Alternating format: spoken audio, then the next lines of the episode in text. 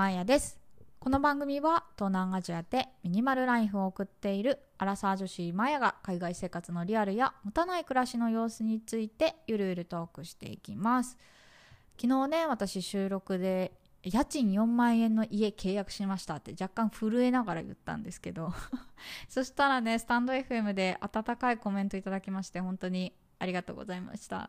うん、嬉しかった。いや私ねベトナム住んで1年半ぐらいになるんですけど家賃4万円台の家契約したことなかったんですよね。今までねずっと家賃ただか、えー、2万後半3万円前半っていう。そう今住んでるお家も3万2000円とかかな、まあ、今友達4人と家をシェアしているのでそういう意味でね安いっていうのもあるんですけどそうそう。だからね4万円って固定費また上がっちゃったよと思って。そうこれで本当に良かったのかな？ドキドキみたいな。あ実はねその4万円の家の他に家賃2万5千円の家と迷っててそこねでも2万5千円なのに新築で、えー、誰も住んでいなくてでしかもなんだ？あのめちゃくちゃねあの正方形なお家で個人的に気に入ってたんですけどそうそう。でもねなんかどうしてもミニマルな空間で気に入っていたもののそのベトナムね割とロックダウンとかあるんですよ。でついこの前もまあ完全にね封鎖されたわけじゃないけどあの飲食店とかあとはカフェとかそういうのがね全部お休みになっちゃってテイクアウトだけとかそういうなんか状況になったりしたことがあってでそうなった時にねそう家でしか入れないっってなるとどうしてもねちょっと気分転換ができなくなっちゃうからもうちょっとなんか心に余裕が出そうなちょっと広めなお家というかゆとりのあるお家に行きたいなと思っててでその4万円のお家がねまあお家の広さはその2万5千円のお家よりも10平米ぐらい広いんで、まあ、空間的にも広いんですけどそれだけじゃなくてねなんか屋上にプールがあったりなんかテラスがあったりそうそうなんかそういう感じでねなんかだいぶ充実してたんですよ。でね私泳ぐの実は好きで。そうそうだからね日本にいた時とかほぼ毎日プール行ったりしてたんですよ。あの家の近くのジムにプールがあってうん、でねなんか1時間ぐらい毎日泳いでるみたいな。そんな感じだったからまあガチで泳げるプールじゃないんですけどでもそうやってね水に浴びれるって個人的にはポイント高くて。でさらにねそのテラスがわりかし広くてバーベキューとかできるぐらいの大きさなんですけどそのレイクビューなんですよね。あのベトナムの私が住んでるハノイってあのすごい大きい湖があるんですけどその湖をね一望できるテラスがあってでそこでね例えば本読んだりとか日記書いたりとかこう家とその別外っていうところでこう空間がね仕切れるなって思うとまあ4万円って払う価値あるかもみたいに思いながら契約したんですよ。そうそう。でもねでも固定費上がっちゃったどうしようとかって思いながら昨日喋ってたら本当にスタンド FM でねいやいやあの家買ったわけじゃないからもっと気楽に行きましょうよみたいなコメントとか、まあ、あとはねアフリカから住んアフリカに住んでる方からコメントいただいたんですけどあのアフリカだったらねそのスペックもっと高いですよみたいなそれ安いですよって言われてあ確かになと思って。そんな感じでね私だいぶ単純だからあの元気出ました。ありがとうございます。あの昨日言ってたお家はねあの7月末から住み始めるんでそう引っ越したらねまたあのお家の様子とかちょっとねあのラジオラジオでレビューできるか分かんないけどレビューしたいなと思ってるんでぜひぜひ聞いてください。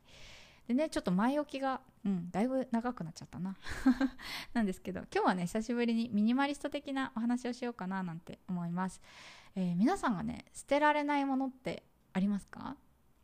私ねわりかしバシバシ物捨てられるタイプです。ミニマリストって言ってるんですけどそうミニマリストの中でも私はねあのとにかく身軽でいたい人なんですよ。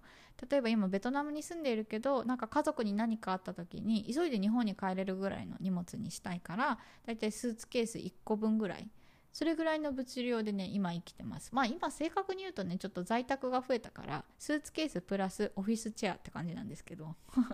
まこのオフィスチェアとかがね友達に譲ればいいので、まあ、実質ね、まあ、日本帰るってなったらスーツケース1個分それぐらいの荷物になります。でもね私捨てられないものが実はあってうんまあこれはね私は別にあのなんだろうだから悩んでるってわけじゃないんですけど私ねお花が捨てられないんですよね。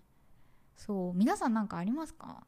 なんかね洋服とか、まあ、本とか、まあ、本今 Kindle で買うから、まあ、手放すことないんですけどそううん、本とか、まあ、あと生活雑貨とかあと何？靴とか？なんかそういうものはね私、うん、使わなかったら手放せるんですね。それこそ1回しか使ってなかったとしてもああ自分に合わないなって思ったらさよならできるんですよ。ていうかなんかずっとね使わないものを持っていてもなんか自分の心が苦しいだけじゃないですか。私ねこの前ね靴買ったの失敗したんですけどなんかね履いたら一瞬で靴ずれしちゃって。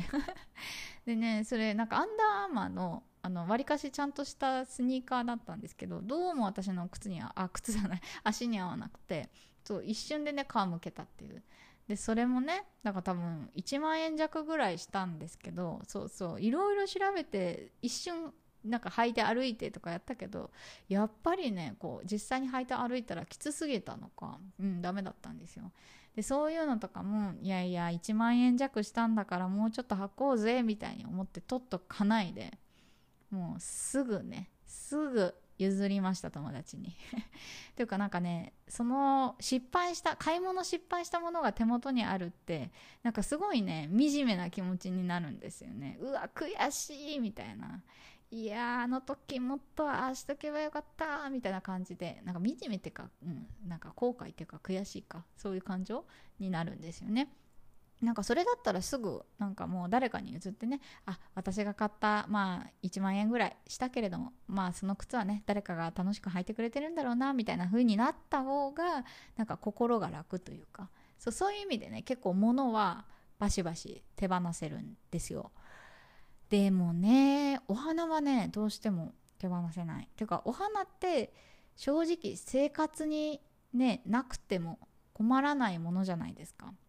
うんなんかなんだ？ね、お花がなくて死んじゃうみたいな人って多分ね数えるぐらいしかいないんだと思うんですけど。で私もね全然こうお花とかもともとそんなに好きじゃなかったしあ花より団子って本当にあるなと思ってていやお花くれるぐらいだったら食い物よこせみたいなそういうタイプだったので、うん、なんか全然ねお花に愛着とかはみじんもなかったタイプなんですけどやっぱねここ最近すごくお花の存在を大きく感じていて、まあ、自分で買うことはないんですけどやっぱいただいたものとかこうなんだろうな成果でもらったとしてもドライにしてドライフラワーにして飾ってしまうみたいな。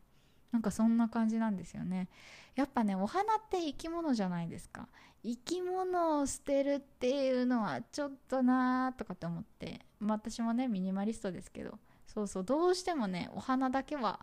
処分できない。なんかね写真を撮ってさよならするとか全然方法はあるんでしょうけどどうしてもねそうそうなんかこれみたいな理由がない限り例えば、うん、引っ越しで持っていけないとかなんか、うん、そういう理由がない限りお花はね手放せないんですよね。そう。